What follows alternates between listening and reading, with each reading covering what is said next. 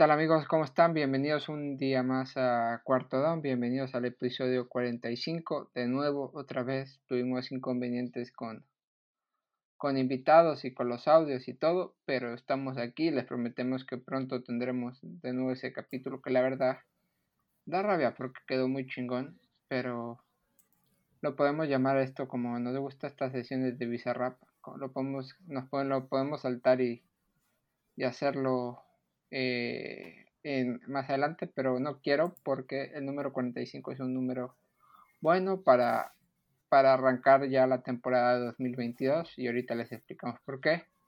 Llevamos varias semanas diciendo Alejandro y yo que teníamos una sorpresa y la sorpresa es que yo ahora mismo estoy grabando desde España a las 1 de la mañana.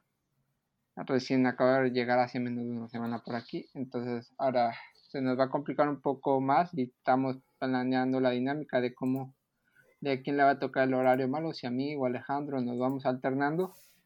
Pero no se preocupen que Cuarto Down no, no va a parar y, aquí estamos Alejandro y yo para, para, para tratarles. Ya esta semana vamos a irnos hasta vamos a estar como este episodio va a durar para 10 días porque vamos a repasar un poco de de cómo lo que puede ser la pretemporada, el corte de los rosters a 53, algunas lesiones, algún, algún contrato y algunos temas un poco más soft. Y también repasaremos, pues, si, si le parece Alejandro y vamos viendo tiempo, pues el calendario igual de la primera jornada para que ya estén enterados de lo que hay y, y tal. Pero bueno, ya después de este speech de dos minutos, eh, saludar ahora sí al otro lado del Atlántico a Alejandro Medina. ¿Cómo estás?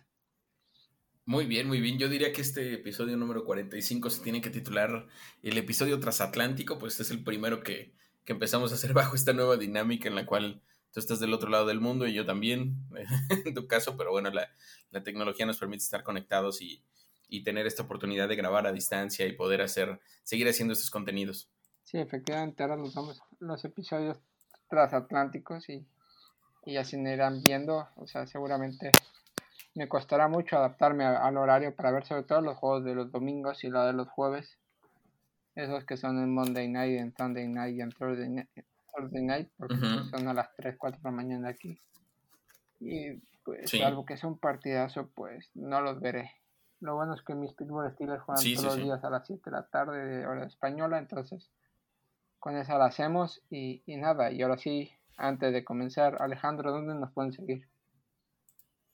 Estamos en arroba cuarto guion bajo down en Twitter y personalmente yo estoy en arroba cohete medina. A mí me pueden seguir también en arroba cuarto guion bajo down y en arroba Diego Ramírez 91 en Twitter. Eso es el inicio de por donde nos pueden seguir y estar pendientes de lo que de lo que posteamos tanto en NFL como de, de otros temas personales y, y ya sin más dilatación eh, empezar a hablar de, de, lo que nos dejó la última semana de, pretemporada, algunos, algunas cosas curiosas como pues, los Steelers forzando un poco más a sus titulares y llevándose algún que otro susto, eh, jugadores que parece que se reivindicaron y salieron bien, el caso de Denzel Mims, el caso de Jalen Rigor, eh, jugadores que han sido traspasados, contratos, lesiones, el ranking del top ¿Qué, top, fue top, top 10 de, de NFL?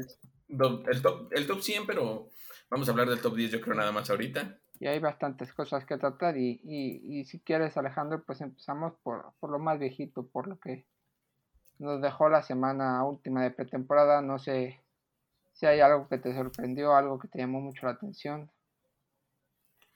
Pues básicamente el cierre ya de, temporada, de, pretemporada de todos los equipos fue muy interesante porque la mayoría de ellos salieron al menos la primera mitad ya con algunos titulares, lo cual te dio una, oportunidad de ver más o menos qué es lo que están buscando, ¿no? Qué es, qué es lo que tienen en mente y, y pues a partir de ahí empezar a, empezar a trabajar hacia adelante, ¿no? Vino después lo que, lo que ya platicaremos después, que fue el corte de los 53 que fue, que pues, es algo siempre bien emotivo. Esta semana eh, se, dieron, se dieron muchísimos cortes. Eh, muchos jugadores pierden su empleo y pierden, pues no solo, no solo una, oportunidad, sino esta chance. De 840 son los que pierden su empleo en esta semana. Algunos agarran Exactamente. Squad, algunos agarran otros equipos, pero la gran mayoría, pues, muy difícil vuelven a jugar en el, hasta el año siguiente si es que les va bien. Sí, exacto, y pierden, pues quizás el sueño de toda su vida, ¿no? Porque de pronto eh, uno cree que, que solo es el empleo, pero no, son personas que se han dedicado toda la vida a este deporte y que han estado ahí intentando, eh, pues, eh, ganarse un lugar en la liga más importante de fútbol americano del mundo, jugar, aunque sea en el equipo que sea, ¿no? Eh, ser reserva, ser no reserva, de pronto algunos tener la oportunidad hasta ser de escuadra de prácticas, ¿no? Y tener estas chances, pero bueno, es una semana difícil, pero es parte de la liga y es parte del, propio modelo también de la NFL y pues estamos acostumbrados a ver lo que duele. Sí, no sé qué piensas que ahorita entraremos más a, a detalle. Ha habido algunos cortes o jugadores cortados sorprendentes, ya que en teoría no te podías esperar. Sí. Nombres de primera ronda, segunda ronda que están por ahí. Algunos ya encontraron equipo, obviamente por la calidad y por el cartel que tienen, pero sí sorprendió ver ciertos nombres por ahí. Y en cuanto a los partidos, no sé si viste algo de la última semana. Sabemos que Joshua Dobbs sigue ahí destacando mucho en Cleveland. Por su parte, la línea de Pittsburgh sigue siendo un, auténtico desastre. Ahora se llevaron a, a un liniero de, de Miami. Yes. Vamos a ver qué James, Algo así. No me acuerdo, creo que se llama, se apellía James. Y va a jugar con el número 50, entonces reforzaron la línea y, y, y pues el susto de TJ Watt con esa tacleada muy cochina de TJ Hawkinson, la verdad es que para hacer pretemporada como que que, es polémica esa, esa tacleada, ¿eh? porque yo también creo que es cochina, pero parece ser, parece ser no, sí, legal. Es legal, pero pues, obviamente en juego de temporada no me quejaría, pero en, pretemporada ese, ese, ese tipo de bloqueo. Ah. Sí. No, y sabes que es cuando, o sea, de pronto la liga se pasa tiempo eh, discutiendo sobre mil y temas que pues, podrían ser irrelevantes y te encuentras con estas cosas que uno dice, bueno, aquí es donde sí hay áreas de oportunidad y pues no, sigue sucediendo, ¿eh? Sí, pero pues te quería preguntar por tus Cleveland Browns, ¿cómo los viste cerrar? Por lo que pude leer, Joshua Dobbs siguió demostrando que puede ser un coreback 2, aunque se llevaron a Kellen Mond y hablaremos ahora de eso. Pero, ¿cómo viste? ¿Cómo cerraron tus Cleveland Browns? Bien, fíjate que bien, acaban perdiendo 21-20 eh, contra los Osos de Chicago básicamente jugaron el primer cuarto con, con, titulares, sobre todo a la ofensiva. Bueno, faltaron muchos, tampoco, más bien por titulares me refiero a que jugó un, buen ratito Jacoby Brissett. Eh, se le vieron algunas luces, estuvo por ahí de 100 yardas, eh, sufrió también con el cuerpo de receptores, pero no estuvieron los dos que tienden a ser los, los receptores número uno, no estuvo ni, ni a Mari Cooper, ni estuvo tampoco Donovan People Jones, que son los dos que van a ser titulares. Estuvo David Bell como uno y se sufrió un poquito, eh, no con él, sino con que él era la principal burbuja de salida, ¿no? Válvula de salida para el equipo. Y tampoco estuvieron los dos corredores más importantes de, del conjunto. No estuvo ni, obviamente, ni Nick Chubb ni Karim Hunt. Los dos estuvieron en banca. Estuvieron ahí descansando un rato y estuvo corriendo Cleveland con Dearness Johnson, con Ford en menor medida y con, y con John Kelly, que que bueno, ya lo platicaremos después, fue el rival más débil de todos, aunque se, queda en, se va a quedar en el equipo. Eh, pues un juego mucho como para tratar de seguirle dando, encontrando el equipo de los 53, viendo opciones. Eh, por ahí hay historias interesantes sobre lo que se pudo haber creado, pero, pero pues no me desagrada tampoco que Cleveland acaba perdiendo dos de tres juegos. Le gana a los Jaguars, pierde con las Águilas de Filadelfia y pierde también con, eh, con el equipo de... Ah, con, los Bears precisamente en el último y pues se pone interesante el juego. Y digo, ya ahora sí viene lo interesante ya para, para ver cómo se mueven las cosas. Por su parte, Pittsburgh le ganó a los Detroit Lions en un partido donde le costó mucho la línea y demostró que la línea estaba la va a sufrir. Por contraparte, lo que hemos visto, pues la defensa demostró que va a seguir funcionando y más bajo la, la, la, dirección de, de, de, Brian Flores. Justo también si hablamos de incorporaciones, acaban de traer a James Jones de parte de linebacker procedente de Jacksonville, que ya estuvo en Pittsburgh, y a Malik Malik Hooker o Malik Booker, Malik Booker de los Denver Broncos, que para ser como el tercero detrás de TJ Watt y de Alex Highsmith puede estar bien, pero sí, la línea es un problema y de ahí el fichaje que hicieron de Miami. Y pues Kenny Pickett y Trubisky demostrando que serán uno y dos del equipo. Los receptores bien y, y, poco más. O sea, creo que Pittsburgh se va con 3-0, pero pues obviamente los partidos fueron Jaguars, Seahawks y Detroit Lions, que no son rivales que en teoría les vayas a ver la cara esta temporada. Si no me equivoco, igual solo los Jaguars le ven la cara a Detroit y a Seattle se la ha visto el año pasado, pero pues debutas contra los Cincinnati Bengals, que lo hablaremos más adelante. Pero en general creo que fue una buena, o sea, se cerró ya la pretemporada, ya ahora sí que los rosters de 53 estamos viendo. Obviamente pues siguen viendo cómo, cómo aparecen nombres que no te esperabas, sobre todo el caso de Damon Pierce, que quizás en, temas fantasy se está volviendo una locura lo que generó. Y, parece ser que bien, ¿eh? Se quedó como el único running back en el backfield de, de Houston. Entonces hay cosas interesantes. Eh, sorprende mucho que Chicago haya tenido grandes resultados en esta pretemporada. Creo que le ganó a Kansas, le ganó a Cleveland. O sea, tiene buenos. ¿Sabes qué? Creo que también lo interesante del caso de Chicago es que Chicago sí jugó con Justin Fields prácticamente en los tres partidos hasta la mitad. Digo, da una ventaja pensando que los otros conjuntos van mucho más débiles y pues bueno, lo que necesita es, tiempo de juego Justin Fields, entonces lo ponen a, lo meten en la cancha como para que vaya agarrando sí, ritmo. Más le den mejor. Quizás él contra Irland fueron de su generación los que menos jugaron. Porque Mac Jones y Zach Wilson titulares. Eh, sí. ¿Quién se me olvidó por ahí? ¿Algún otro? Eh, mm. Eh, Will Wilson fue titular, eh, Mark Jones también, obviamente. Jugó, los dos. no, no, jugó desde el inicio. Trey Lance no desde el inicio. un año en el banco, entonces, pues por ahí. Entonces, hay que ver lo que va a pasar con el coreback de Chicago, que pues, le siguen llevando armas a la ofensiva, hasta Darnell Mooney, Nakil Harry, en cantidad de jugadores, ninguno destacable, y hizo una...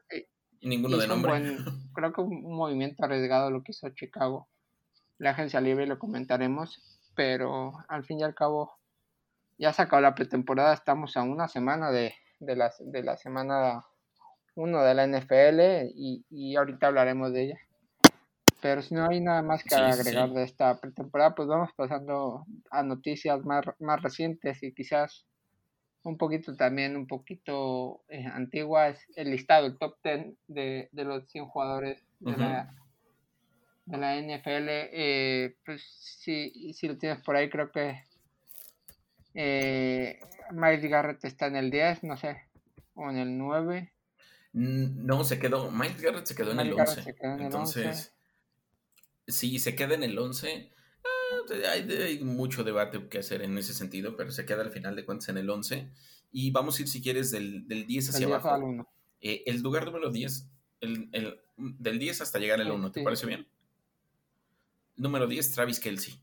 Yo creo que muy merecido, yo creo que lo ha hecho bastante bien. Sí, es jugador top 10, de eh, su liga, top, 2 de su posición. Fenómeno.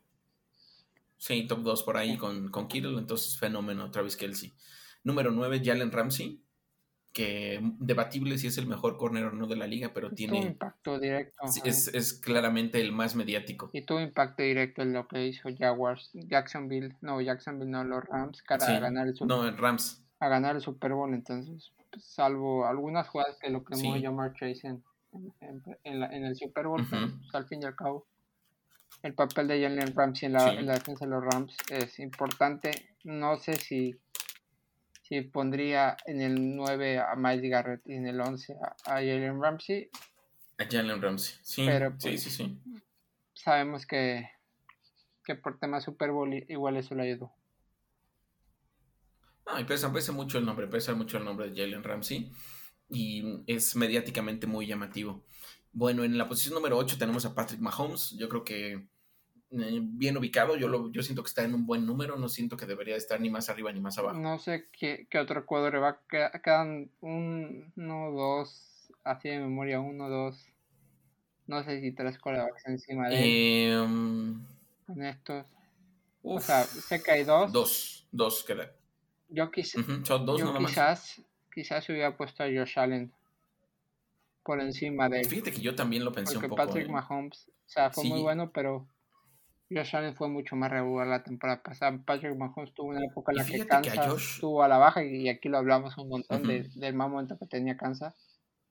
Pero Josh Allen creo, creo sin duda que, que debía estar arriba de Mahomes. Estuvo metido hasta el final de la plática del MVP, entonces debió estar más arriba. Hay que recordar que este listado lo votan Ah. los jugadores.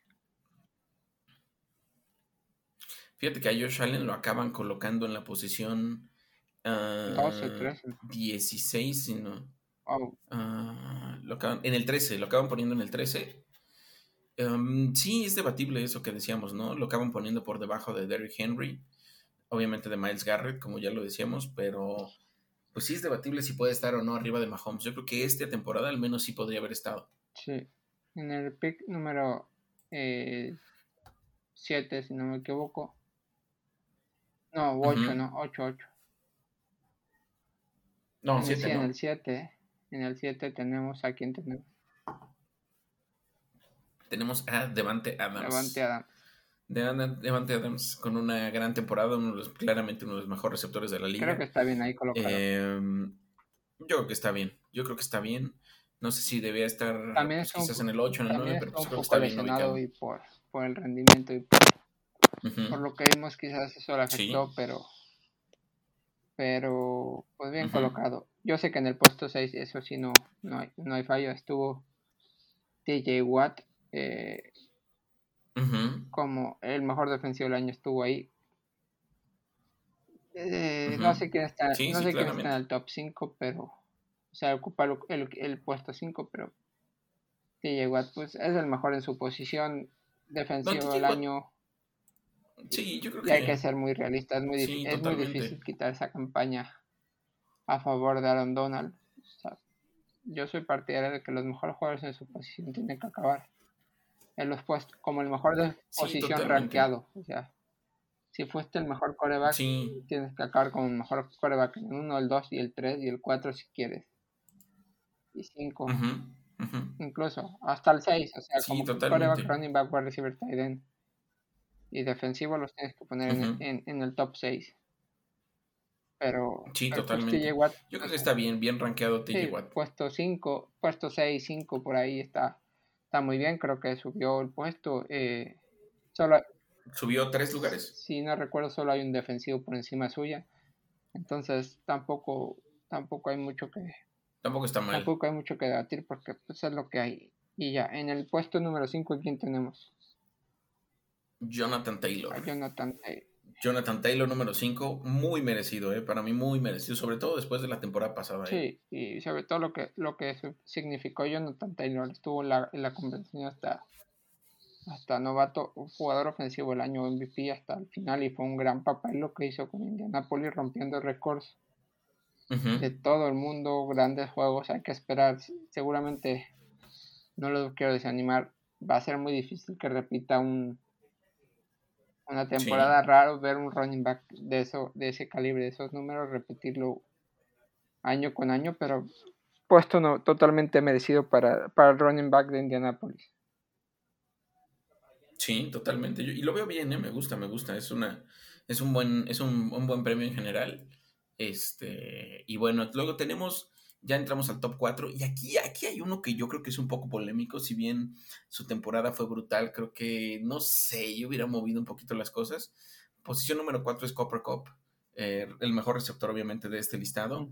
Y, y yo sí creo que debió haber estado un poco más arriba, ¿eh? Pues Digo, más abajo, más bien. Cooper Cup, creo que no, no sé si no ganó ningún premio en la temporada, pero lo que fue Cooper Cup para los Rams fue brutal. Sí. O sea, fue el hombre vital en, en, en, en el eh, cara al Super Bowl. Hay que, hay que decir que pues se le junta la lesión de Robert Woods.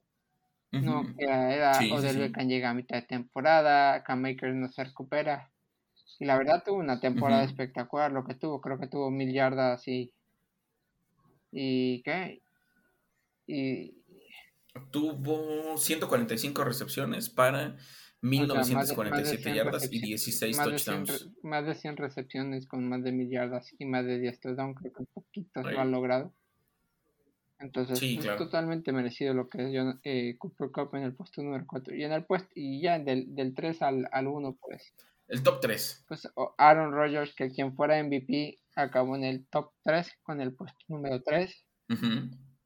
Sí. Pues, o sea, creo que este top 3 pues, puede bailar uno que el otro, pero pues quizás yo lo veo justo el top 3.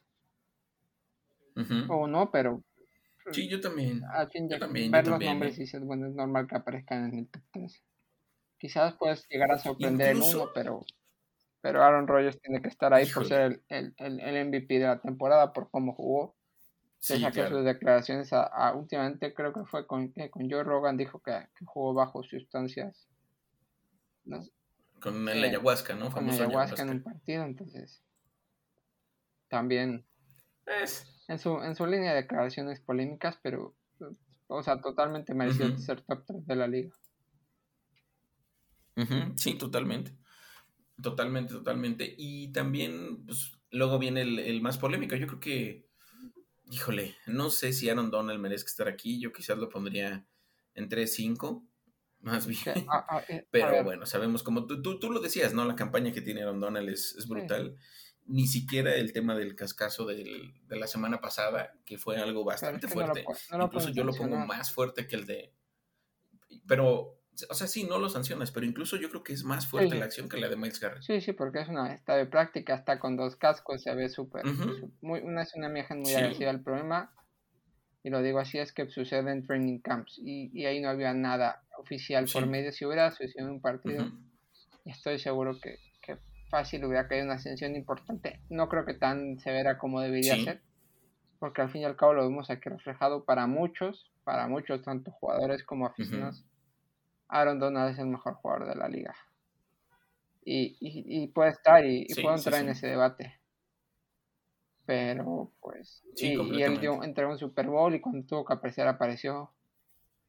Pero. o sea, sí, yo, yo te digo. es que el tema no es que nadie o sea, no dudamos de sus capacidades ni de, ni de sus cualidades, ¿no? es una cosa monstruosa lo de Aaron Donald en general y lo que ha logrado y lo que ha hecho y lo que le queda hacia adelante. Pero, pero yo, yo siento que hay mejores jugadores en este momento. Pero bueno, el, que haya sido campeón Rams cambia obviamente mucho este panorama. Y, es Aaron Donald, como que siempre se ha mantenido como en el candelero, es como que una buena carrera. Yo, por ejemplo, yo, por ejemplo, considero que TJ tuvo mejor campaña que, que Aaron Donald con todo y su Super Bowl. Por lo que supuso TJ Watt, Watt, y lo he hablado y no me canso de repetirlo, TJ Watt tiene una influencia en el juego estilo brutal. Cuando no jugaba se notaba muchísimo. Un tipo que logró el, récord de sacks en menos partidos, porque jugó uno menos o uno y medio menos que Michael Treham. Entonces, pues, pero pues obviamente sé que hay mucho hater y que dirán los que escuchen que que como digo esto, que Aaron Donald, no, si Aaron Donald es dominante y, quizás uno de los jugadores más determinantes de la liga, quizás el más, pero a nivel de rendimiento, está bien, hay que recordar que esta lista lo votan los jugadores y expertos dentro de la liga, entonces ellos conocen. Y ya por el último, quizás algo polémico, pues que Tom Brady aparezca en el número uno, o sea, no fue, no fue, el mejor quarterback de la, del año, no fue el mejor jugador del año, pero es Tom Brady. Y creo que esto se hizo mucho antes de que, digo mucho antes, digo cuando, antes de que Tom Brady eh, anunciara su retiro, creo que esto ya se estaba grabando, entonces pues obviamente a modo de homenaje creo que quedó así, después regresó y y, y, pues no, pero si, hubiera, si se hubiera quedado en el retiro, hubiera dicho, ah, pues qué bonito homenaje que Tom Brady cerró la temporada como mejor jugador. Entonces, eh, pues Tom Brady ahí, o sea, no hay, no hay mucho que, discutir por, por talento, por historia, por lo que significa el mejor jugador de la historia. O sea, podría estar ahí, pero lo que hablamos con Aaron Donald y quizás con, con Aaron Rodgers, por nivel, por rendimiento, por lo que nos gusta, le hemos visto temporadas mejores. Sí, totalmente, sí, le hemos visto cosas mejores. Em, pero bueno, acaba siendo siempre muy polémico el top 10 de, la, de este listado. Siempre hay algunos que pensamos que deben estar arriba y otros más abajo. Pero bueno, al final es, es lo que, es como tú dices, la votación de los propios jugadores.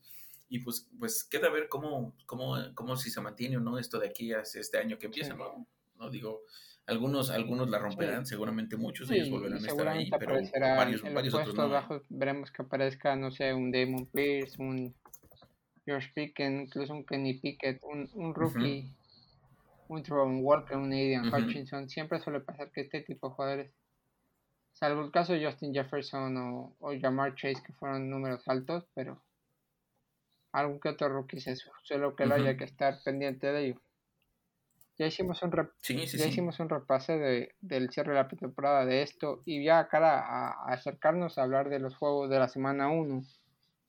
Hay algunas noticias que, hay que, que hay que destacar. Quizás eh, sí, sí, sí. La, la, más reciente y más importante es la, la, ampliación de contrato, el contrato que le dieron los Denver Broncos a, a Russell Wilson, que lo hacen como, no sé si top bueno, top 5 seguro, pero no sé si es top 3 de corebacks mejor pagados en la posición.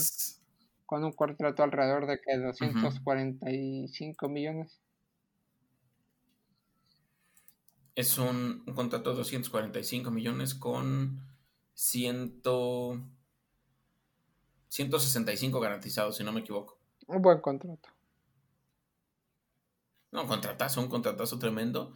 Y a ver, tengo aquí la lista de los cinco mejor pagados, si no me equivoco, estaba, estoy aquí buscándola, porque la tenía, la tenía esta mañana y justamente te la quería enseñar. Creo que está de Sean Watson, Aaron, Aaron Rodgers, de Sean Watson, Russell Wilson, Kyler Murray. el, uno, el uno es Aaron Rodgers. Sí, Aaron Rodgers. El uno es Aaron, el uno es este Aaron Rodgers. Aaron Rodgers de Sean Watson. Eh, el, no, el número dos es. Me parece que es Kyler. El tercero me parece que es de Sean. Russell Wilson y. Russell y no Sé si es Mahomes. No. Y Mahomes, exactamente, sí. Sí, sí, totalmente merecido lo que le da a la franquicia de Denver a, Russell Wilson. Sabíamos que era una de las cosas que iba a pasar cuando firmó por el equipo. Que le iban a dar ese contrato que no le pudo dar y, y poquito, una semana antes, se anuncia y quizás eh, algo iba a decir y se me olvidó, perdón. Eh, ay, no sé, ahorita, ahorita me, me, vuelvo a espabilar y lo digo. Eh, ay, no fue. Ah, iba a hablar de Bueno, o sea, pues, ah, ya, que el tema de esto es que el que se está frotando las manos es Lamar. O sea, seamos sinceros, sí, Lamar viendo estos contratos no va a pedir menos de lo que tiene Russell Wilson. O sea, Lamar tiene muchos años más de carrera por delante. O sea, toquemos madera.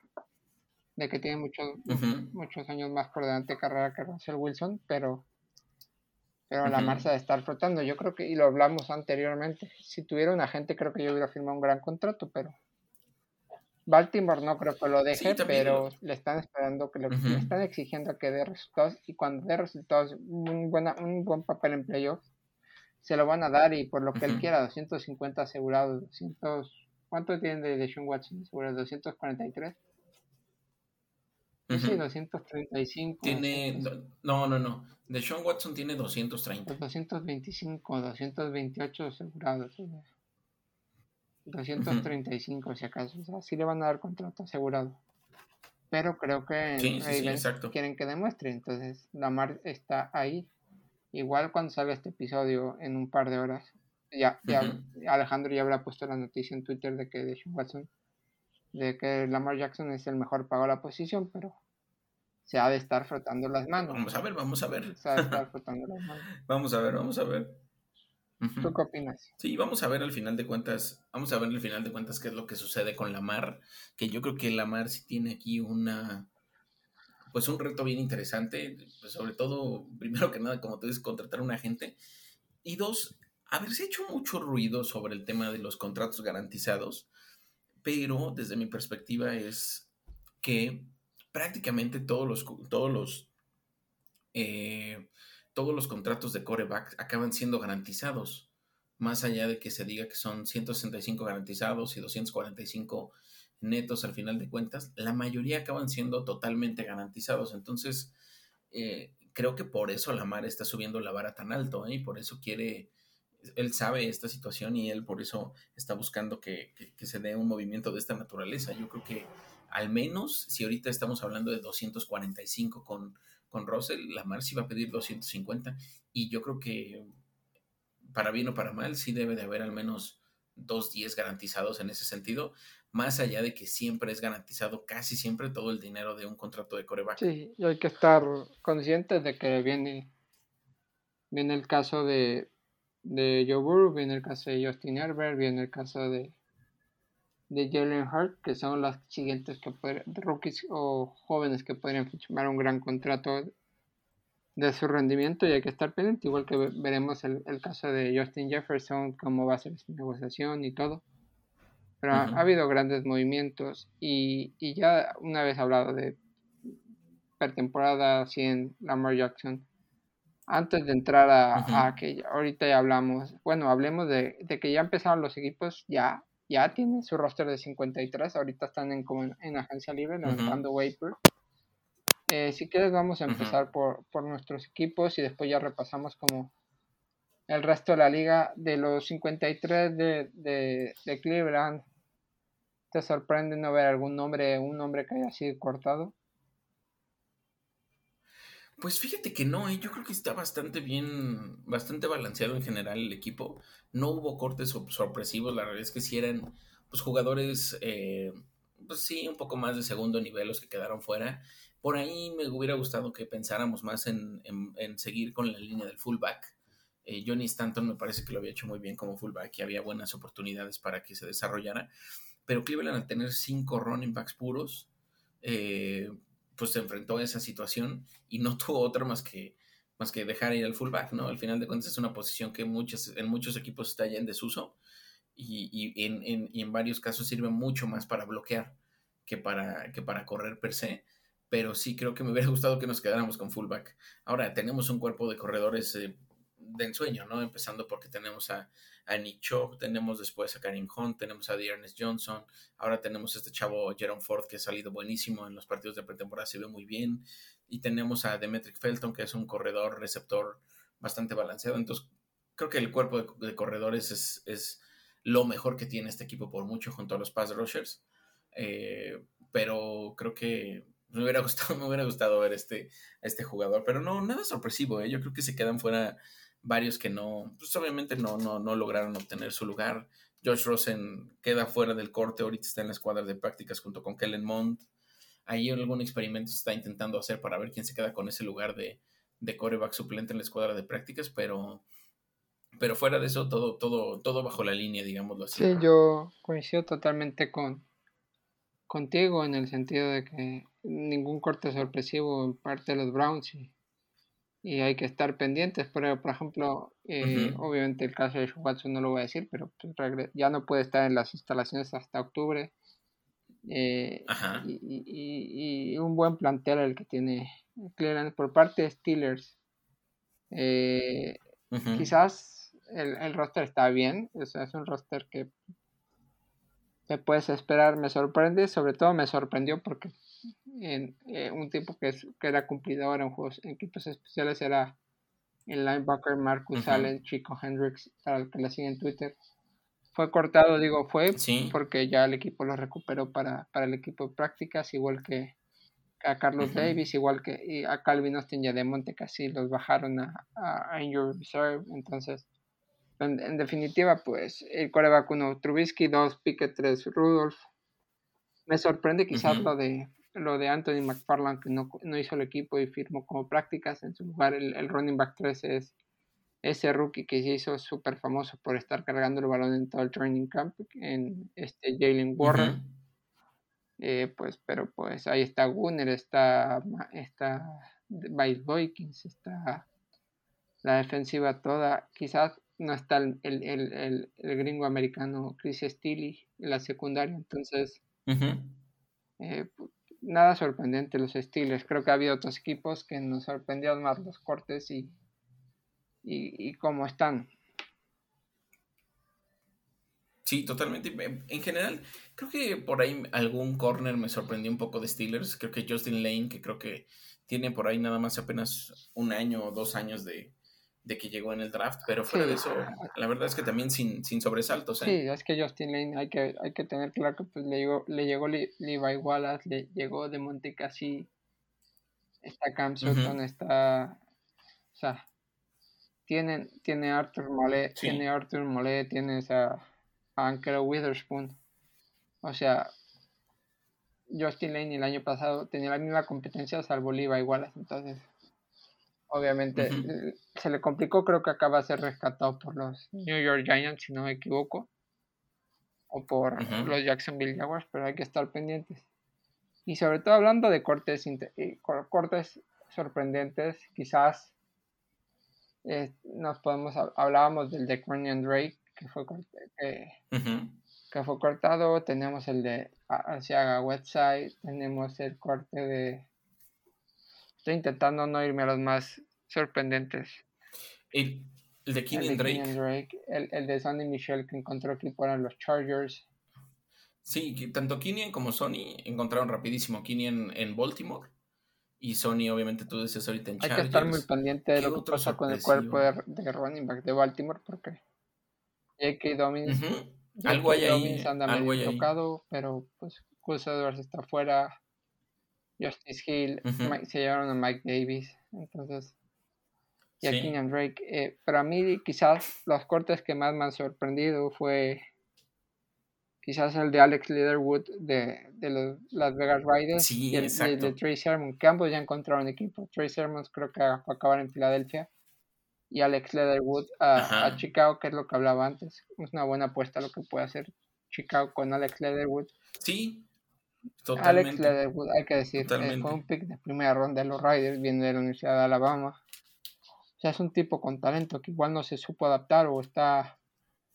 Bueno, pero tener un tipo así igual le ayuda a Justin Fields y poder armar una línea joven con tu coreback y, un liniero.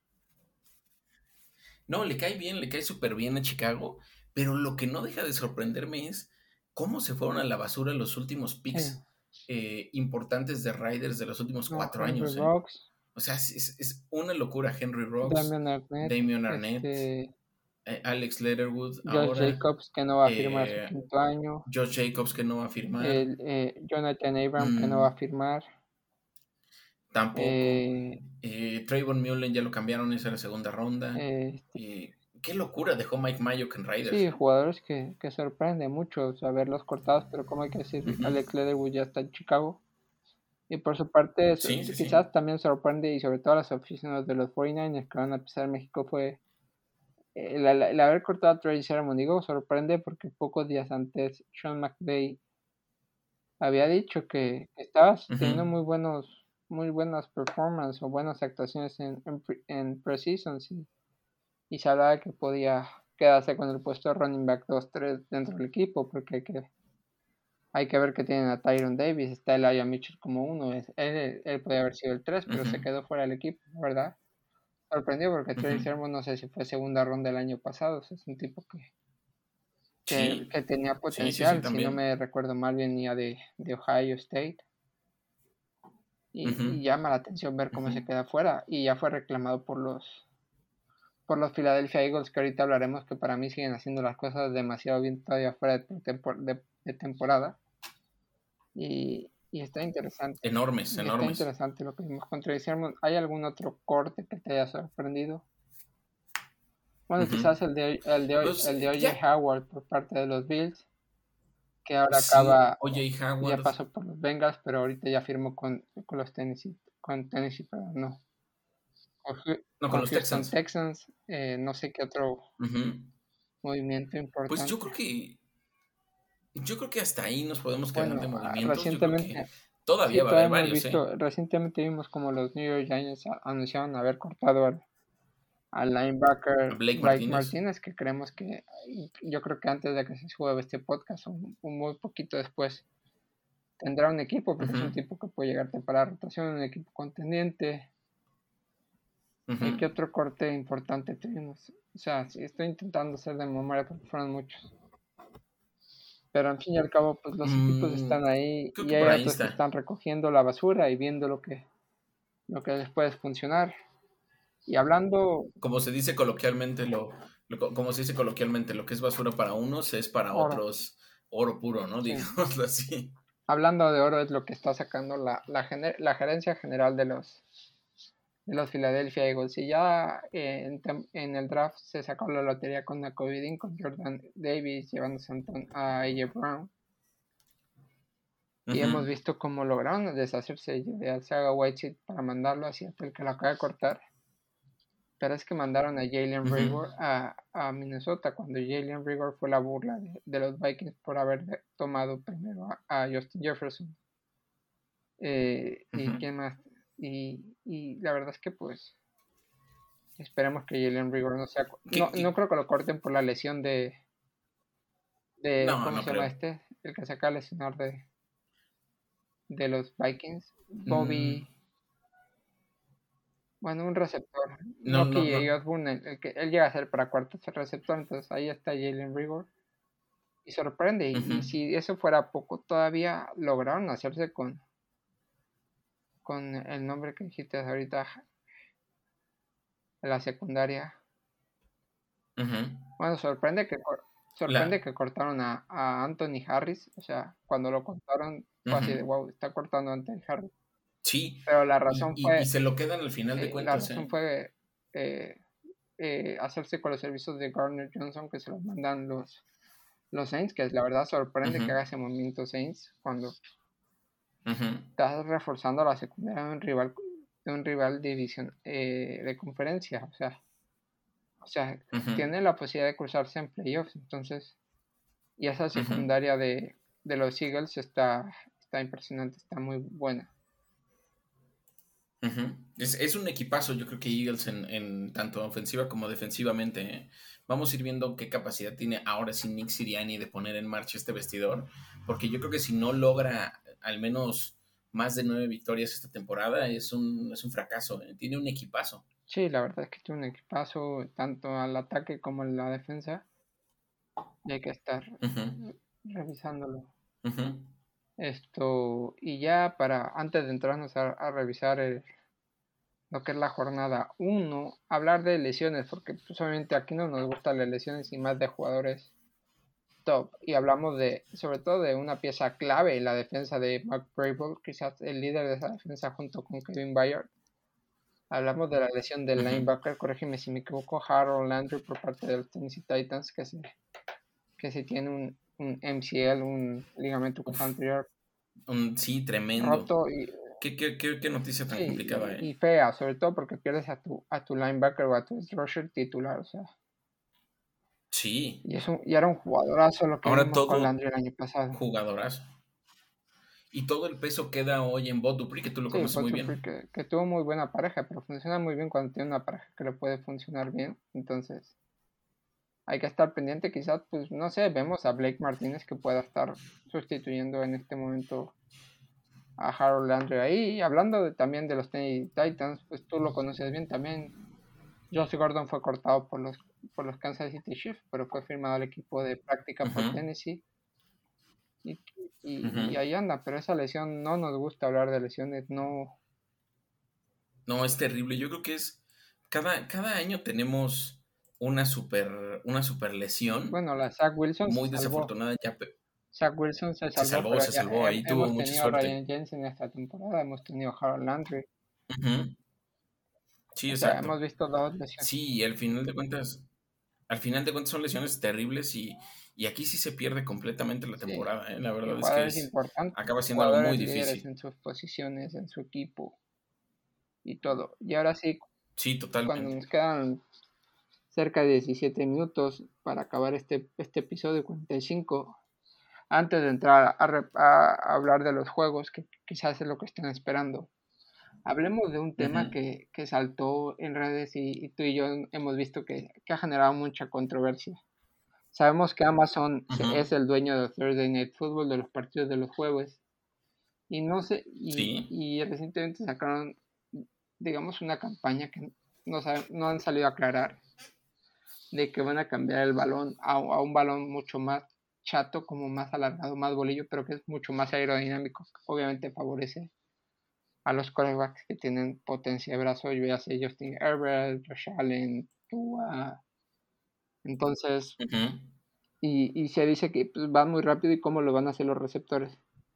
Lo pensábamos, o sea, obviamente puede ser algo que, que a mí no me gusta, si, si, si, en realidad a mí no me gusta como que cambiar el juego por, por un patrocinio y entiendo que es el dinero, pero mm, o sea, es algo que no me gusta. Si fuera una campaña de publicidad, pues lo vería bien, es como la típica campaña esta de creo que fue que hizo NFL con el Fantasy, cuando veías a jugadores hacer trucos para que los seleccionaras en el Fantasy. Creo que esta puedes eh, relacionarse con esto, la verdad no sé, porque creo que la, la, NFL es un deporte muy tradicionalista donde cuesta mucho cambiar las reglas y cambiar así, así por así el balón a una cosa, o sea, lo podría entender si, si desde, desde, el año pasado había un, un, acuerdo de confidencialidad o un embargo, como se conoce en el mundo del periodismo, de, de no hablar nada de este balón y desde el año pasado están practicando los equipos con este tipo de balón y este tipo de agarre. Quizás lo que más lo tienen complicado son los rookies, pero pues generó controversia. Yo no sé si es campaña publicidad, es campaña publicidad muy buena, porque pues, manejaron, cambiar un deporte tan tradicional como es el americano. No sé, ¿tú qué opinas de este tema? Fíjate que yo creo y estoy casi seguro de que es campaña publicitaria por dos cosas. Uno, eh, si bien es cierto por ahí en algún, algún, este, algún chat de los que estamos decían, no, es que tiene que evolucionar el juego y no sé qué, eh, no, no puede darse un cambio así de rápido, no, no, no se puede de un momento a otro hacer un, un cambio y menos ligarlo a una compra de un espacio publicitario. Exactamente.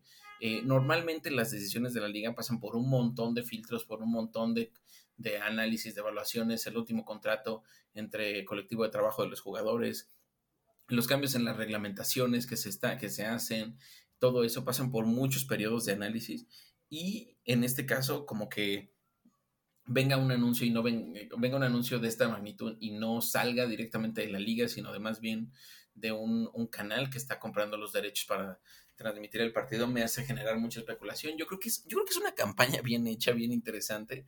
Eh, sobre, sobre eh, trata de hacer que, la gente vea los partidos por Amazon. No tengo claro si nada más van a ir por Amazon o van a ir por algún otro canal, pero, pero yo creo que es una campaña publicitaria. ¿eh? Sí, hablando de, de Amazon y de campañas publicitarias y reglamento, si para usar un uniforme retro todavía tienen que hacer mucho, avisarlo con un año de antelación, ya ni te cuento lo del balón, creo que si hubiera sido oficial ya nos hubiéramos enterado hace mucho.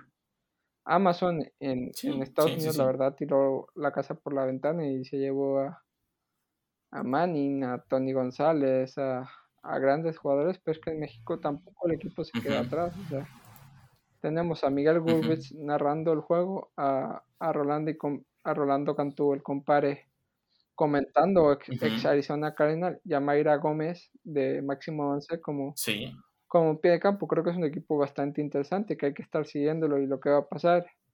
Hay que estar pendientes en México vamos a poder disfrutar lo que, lo que hace los Manning en el entretiempo y todas estas cosas. O por el contrario, pues ya sabemos que seguramente por Prime vas a poder ver los partidos de los jueves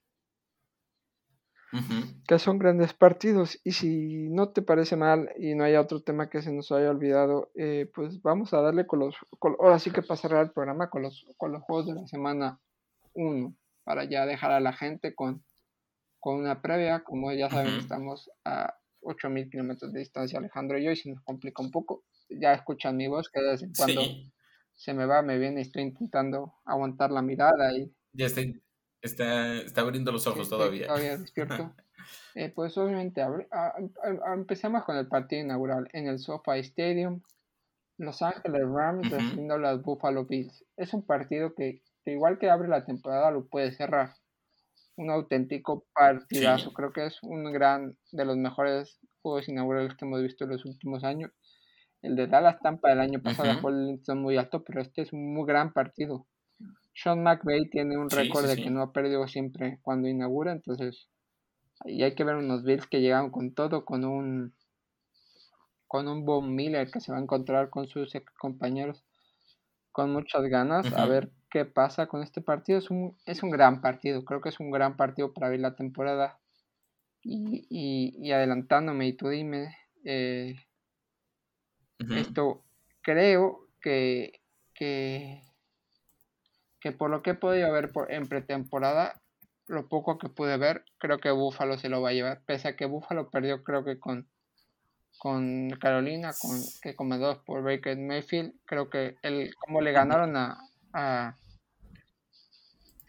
a, Denver hace como dos semanas, fue una victoria muy, muy contundente, donde vimos un Isaiah McKenzie muy bien, un James Cook muy bien, la defensa apareció Josh Allen lo poquito que jugó lo hizo muy bien. Y además, pues obviamente tienes a Stephon Dix, Devin Singletary aportando bien por el juego terrestre.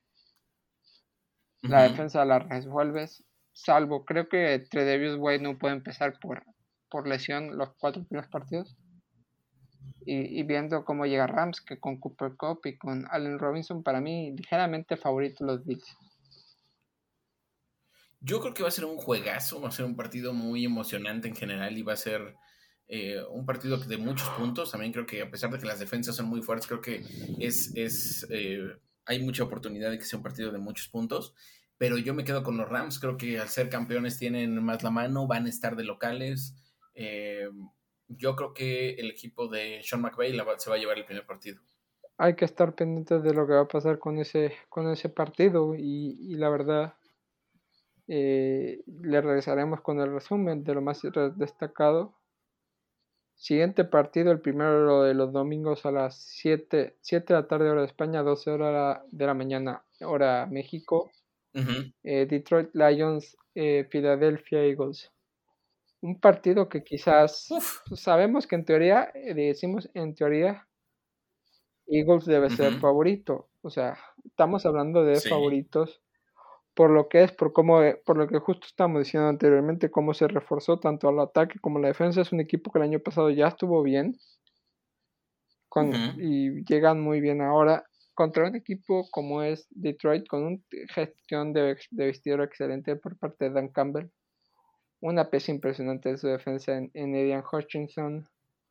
Buenas piezas al ataque como son eh, DJ Shark y, y Amon Russell Brown como como receptor es un tight end solvente como T.J. Hawkinson, un running back como DeAndre Swift y bueno, y Garrett Goff que mientras cumpla ahí está, o sea, creo que Detroit es un equipo compacto, sólido, no de mucha calidad, pero pues puede competir y más siendo primera semana, pero aún así yo me voy con los Eagles.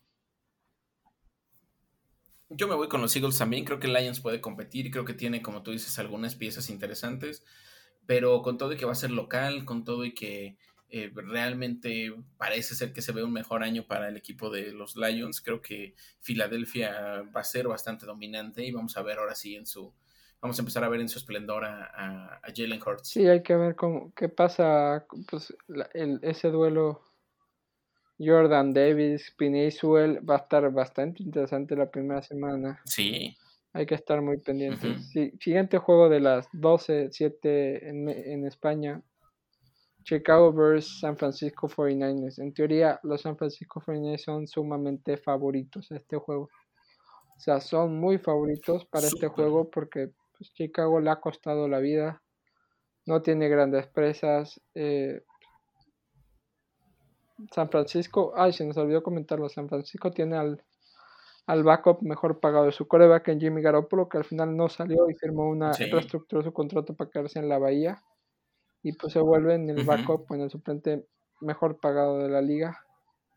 Trey Lance es un, dual threat, como se suele decir, por tierra y por, por aire. Muy buen conjunto, el año pasado ya lo vimos, recuperado de sus lesiones porque llevan unos años siendo atacados.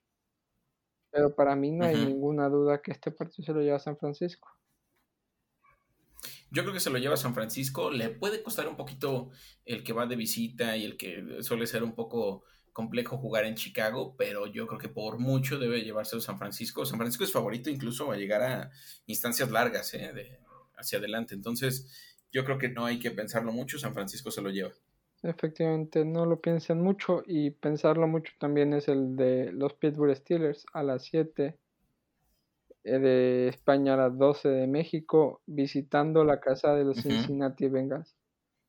Es un partido que sí tengo ganas de ver, o sea, creo que medir qué tan alto es el hype de, de, de y creo que mejor, qué mejor que empezar en un duelo divisional tanto para ellos como para los Steelers, para, para medir bien, o sea, para ver bien cómo funcionan los dos corebacks, eh, cuerpos receptores, defensas.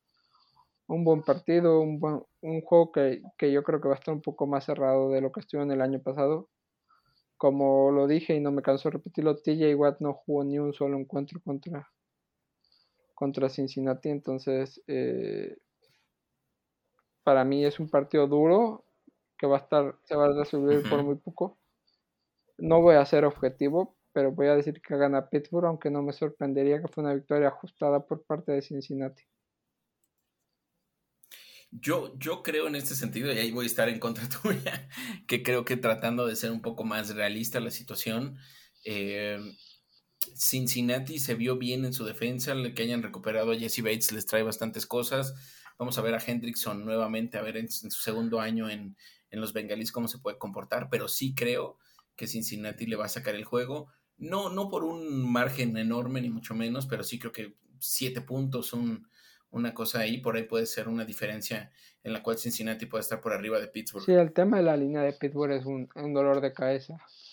Si esta persona que llegó para, para forzar al equipo lo hace bien, puede gestionar. El problema es que creo que James James Daniel, que llegaba como la esperanza para la línea, no está dando los resultados que el equipo esperaba. Y ahí la urgencia, sabemos que Kendrick es flojo, pero pues Okorafor. Y hay gente interesante, Mason Cole como centro, entonces.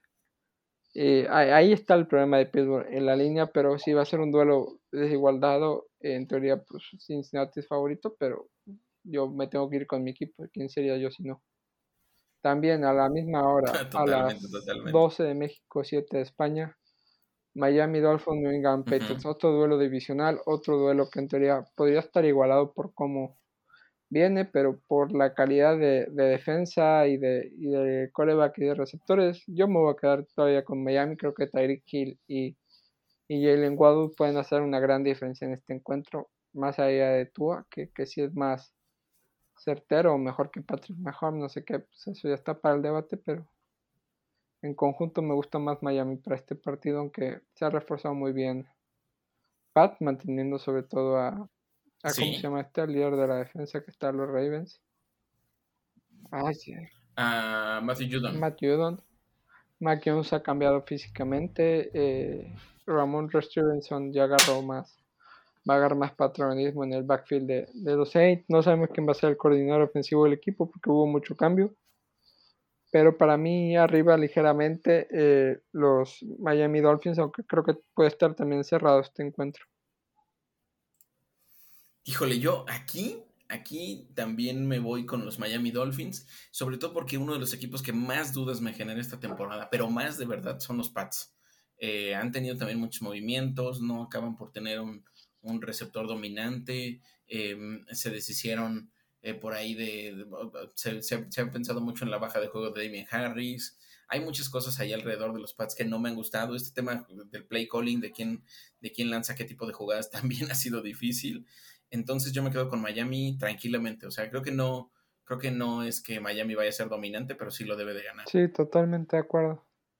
Otro parte te voy a dejar a ti domingo a las 12, 7 de, de hora europea. Baker Mayfield regresando a Cleveland, visitando con los Carolina. No, no, no, al revés. O sea, Baker Mayfield recibiendo en Carolina a los Cleveland Browns. Recibiendo en Carolina a los. Y, dicen que sacó unas declaraciones que los quería, I'm going to fuck them up. O sea, como que los voy a hacer polvo, pero ya salió a matizarla que no fue así. Lo que sabemos es que les tiene ganas y quiere ganar ese partido a como de lugar. Eh, va a ser un partido igualado. No sé si se midieron ya en pretemporada, pero va a ser un partido igualado. El, el ver cómo llega eh, Carolina con un quarterback nuevo, porque no tienen otro. Con un Christian McCaffrey que en teoría debe estar sano. Con la Vizca Chenot que acaba de llegar con ellos, que es una buena arma. Con DJ Moore. Con el equipo y, y una buena defensa. Es una defensa sólida frente a un equipo que está muy bien armado defensivamente donde quizás su punto más flojo es el coreback, porque la línea también está ahí. ¿Tú cómo ves el partido de tus Cleveland Browns aquí contra Carolina? Pues yo creo que Yo creo que va a ser un partido eh, duro, un partido bien peleado, bien complicado para los dos lados, un partido en el que no estoy seguro de que haya muchísimos puntos en general. Eh, y, creo que creo que al final de cuentas creo que eh, las defensas van a dominar este partido. Yo tengo fe en que Cleveland puede ganar. Igual estoy siendo un poquito menos objetivo de lo que debo de ser, más, más pretencioso, digámoslo así, pero sí creo que Cleveland puede ganar, sobre todo porque tiene un estilo de juego muy bien establecido, pero más allá de eso, eh, dos cosas. Uno, se va a correr brutalmente, Cleveland va a correr todo lo que pueda. Eh, por eso esos cinco running backs que tiene, que obviamente dos de mayor nivel, pero la verdad es que Dearness Johnson y Ford lucen bastante chido. Eh, y del otro lado, porque, ok, Baker conoce el estilo de juego de la defensa de Cleveland, pero del otro lado también lo conocen bien y vamos a ver por primera vez, eh, porque no estuvieron en pretemporada juntos, a toda esa defensiva de Cleveland que tiene a, obviamente, Miles Garrett de un lado, del otro lado tiene a, a, a tiene a, a Jeremiah Buso Coramoa como su linebacker principal, tiene también un, cuerpo de corners que lo conocen perfectamente a Baker, como es Denzel Ward, como es Greg Newsom y como es Greedy Williams. Eh, John Johnson obviamente le quiere pegar por ahí un, un, algún, algún pick. Entonces yo siento que esa situación de la defensa de Cleveland va a hacer que, Baker acabe sufriendo más de la cuenta. No te digo hasta dónde, pero sí, sí creo que puede haber al menos un par de picks de intercepciones a Baker por ahí. Sobre todo porque tampoco confío mucho en la línea de, en la línea de Carolina. De, Carolina. La realidad es que con todo y, y, y Keme Wonu, que que puede ser bien que tu primer partido te toque enfrentarte a Miles Garrett. Ha visto bien. Debe ser un reto interesante. Ha visto muy bien y, que muy bueno en pretemporada. Es uno de los tipos que... Ahí. Vamos a ver cómo, cómo le tocan ya en un primer partido oficial contra Garrett. Eso debe ser muy, muy interesante. Y, y, pues también tener en cuenta mucho qué es lo que, qué es lo que pueden ofrecer de los dos lados. Yo no creo que sean eh, muy poquitos, muy poquitos eh, puntos. Muy poquitos puntos eh, por ahí menos de 20 de cada lado, yo creo que, que sí nos podemos quedar, ¿eh? incluso, incluso por ahí de 17. ¿eh? Tomaremos nota. Otro duelo divisional, Texans Colts. Los Colts en teoría son favoritos, o sea, por, por quarterback, por equipo, pero pues sabemos que los Texans suelen ganar el primer partido, después se desinflan y van para abajo, pero los Colts les cuesta, creo que tienen ganas de demostrar. El año pasado se quedaron fuera de la temporada por muy poquito, entonces van a demostrar para mí favoritos los Colts. Los Colts también, creo que, creo que es que fíjate que Colts es esos equipos fuertes en general, que creo que tienen muchísima capacidad y los Texans pues están en un proceso de reconstrucción que les va a costar. Entonces Colts sencillamente debe de ganar este juego aunque vaya de visita. Otro juego, ya nos quedan tres juegos a las 12, a las 7 de Europa. Otro duelo divisional, Falcon Saints. Deben de ganar los Saints con J. Mike Winston, con Alvin Camara que no está siendo sancionado, con un Michael Thomas que parece que ya se recuperó, una buena defensa. Los Falcons con nuevo coreback, eh, el único arma peligrosa en el ataque es Kyle Pitts. Entonces debe de ganar fácil Saints. Sí, yo también. Yo también creo que creo que hay mucha oportunidad de, de, que gane Saints, sobre todo porque Falcons sabemos que viene también en reconstrucción y no, no va a ofrecer grandes cosas. Vamos a ver a Mariota que, puede, que puede darle al equipo, pero, pero debe ser dominante Saints. un duelo de grandes defensivas, de dos metas defensivas importantes. Domingo a las 12, a las 7, eh, Jets con los Ravens, un duelo que, que deberían de ganar los Ravens por plantilla. Sí, yo creo que aquí también es otro de esos partidos que pueden ser eh, llamativos. Creo que Jets tiene muchas armas que debe de mejorar en comparación de la temporada pasada, pero Ravens trae pues, una experiencia de varios años siendo, siendo muy fuerte. Con todo y que la defensa de Jets me gusta, ¿eh? la defensa de Jets es de esas que, creo que puede hacer buenas cosas. Y, vamos a ver a, eh, a Lamar buscando ese contrato. Sí, cerrando el domingo a las 12, eh, Jacksonville en casa de Washington o al revés. Eh, partido interesante. La verdad es que no sabría darte un pronóstico porque la verdad, sin ver estos dos equipos, cuesta imaginárselo porque los Jaguars parece que sí están despertando. Jacksonville y, y Washington va para abajo, pero quién sabe. La verdad que, que veremos un Trevor contra Carson West y, y a ver qué pasa. Sí, ese es, ese es también, híjole, pues un partido que me deja un poco de dudas. Creo que, creo que debe de ganar Washington, sobre todo por la localía, pero Jaguars no, no, no descarto que pueda tener una buena temporada. Pasamos a juegos de el domingo a las 3.25. Domingo 3.25. 10, 10.25 hora de España. Vikings Packers. Duelo divisional. Todavía los alcanzarás a ver bien, ¿eh? Todavía los alcanzarás a ver todavía un ratito los podré ver. Eh, para no estar con esta voz y con este ánimo. Eh, eh, Vikings Packers, la verdad es que duelo divisional, duelo interesante. No creo que los Vikings de la sorpresa en el Lambeau Field en el primer juego. Todo puede pasar. El año pasado Green Bay perdió, después tuvo una gran racha. Eh, hay que ver cómo llega Dalvin Cook. Aparte los Vikings llegan con nuevo head coach. Eh, nuevo playbook. Entonces creo que eso les va a jugar en contra frente a un equipo que está totalmente armado. Sí, ya perdió Lazar, eh, perdió una Devante Adams, pero los receptores que tienen ahora van a ser los mismos movimientos que Devante Adams. Quizás no son tan efectivos, pero son los mismos. Entonces, para mí, Green Bay. Green Bay también creo que debe de ganar, pero, pero, ojo con esto que te voy a decir. Green Bay suele empezar terriblemente mal la temporada siempre y después eh, logran estos, estos, a partir de la semana 3, 4 empiezan a agarrar ritmo. Entonces creo que le va a dar mucha más pelea de lo que esperamos en este sentido. Eh, este, el conjunto de los, de los, de los Vikings creo que le puede pelear mucho más. Incluso creo que le puede ganar, ¿eh? Incluso creo que le puede ganar pensando en esto de que siempre empiezan mal la temporada. Sigamos con otro partido a las 3.25. Un duelo, pues, en teoría es favorito. Eh, Tennessee, Tennessee frente a los New York Giants. New York Giants que acaban de firmar a, bueno, acaban de cortar a Blake Martínez y acaban de firmar al safety Justin, no, ¿cómo es este? Ay, Tony Jefferson para, para su equipo de prácticas, un veteranazo para esa secundaria. Que es buena, que la verdad la defensa de, de, Giants es buena, o sea, salvo el desastre que es al ataque, pero al fin y al cabo vemos unos New York Giants renovados con, con Brian Dawar como nuevo head coach con un tipo que le va a estar poniendo muy buenas jugadas a, a, Daniel Jones, con un Shokun Borkel que parece que ya va a regresar el mismo contra, pues, contra los Titans de Ryan Tannehill y Derrick Henry, que no sabemos quién va a ser el receptor, Robert Woods y Traylon Burks. Una defensa que, como decimos, sacándose la baja de Harold Landry, pero creo que el factor todavía continuidad o, o gran continúe en el proyecto, va a darle la ventaja a los Titans. Sí, creo que, creo que Titans debe de, debe de llevarse este partido, sobre todo porque Giants va a empezar muy de abajo y no, no va a ser nada sencillo, entonces yo me quedo con Titans fácilmente. Eh, también a las 3, duelo divisional, gran partido, ¿eh? De estos partidos que hay que estar pendientes del televisor.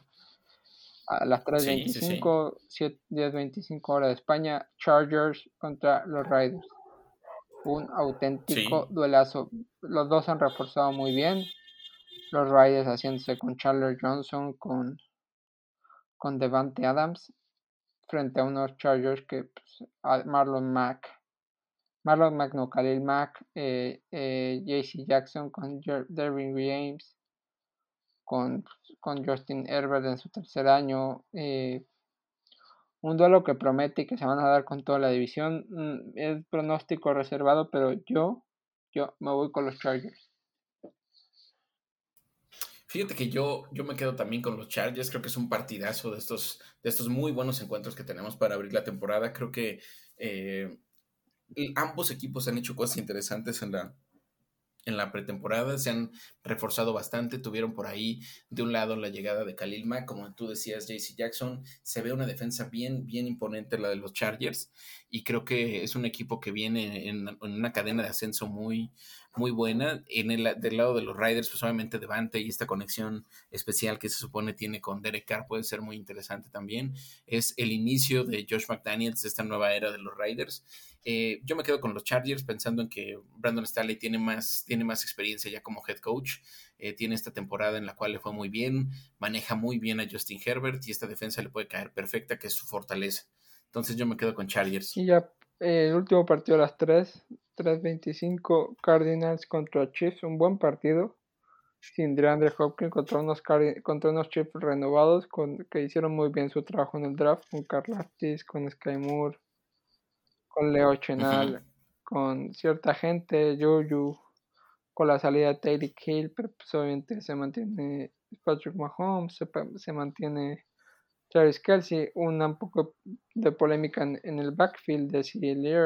Jones, McKinnon o, Pacheco, la salida de Tyron Matthews, entonces, pero tuvieron a Justin Reed, entonces para mí eh, creo que va a estar un partido igualado, pero me voy a quedar con los Chiefs. Fíjate que yo también me quedo con los Chiefs. Creo que si bien Cardenales es un equipo que, tiene buenas cosas, buenas armas en general y que se ha visto eh, mucha mejoría de la mano de Cliff Kingsbury en general en estas temporadas que lleva y, cada vez luce mejor en general el equipo.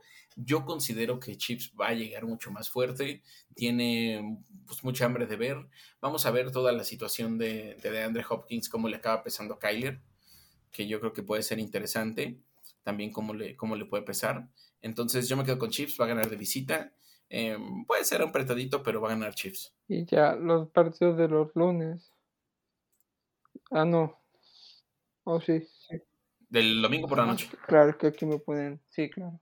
Domingo por la noche, lo que fue, porque aquí me parece. Sí, obviamente, esto de estar todavía en, en horario que todavía no me aclaro. Eh, lo que fue el partido inaugural del año pasado, Kansas, eh, Kansas City, Dallas Cowboys, Tampa Bay Buccaneers. Eh, hay que verlo porque te diría que, da, que Tampa, pero hay muchos cambios, sobre todo en su línea con la pérdida de Ryan Jensen y de, y de este que se retiró. y, y, pues, con Mike Evans entre algodones, con Chris Godwin entre algodones contra unos Dallas Cowboys que perdieron a Mari Cooper, que Dalton Schultz se, perfila para pelearle los targets a CeeDee Lamb. Una defensa que, vamos a ver cómo jugó Brady con ellos el año pasado. Puede volver a hacerlo muy bien. Volvió loco a Micah el año pasado Brady. Obviamente era el primer partido, pero yo me voy a quedar con los Tampa Bay Buccaneers.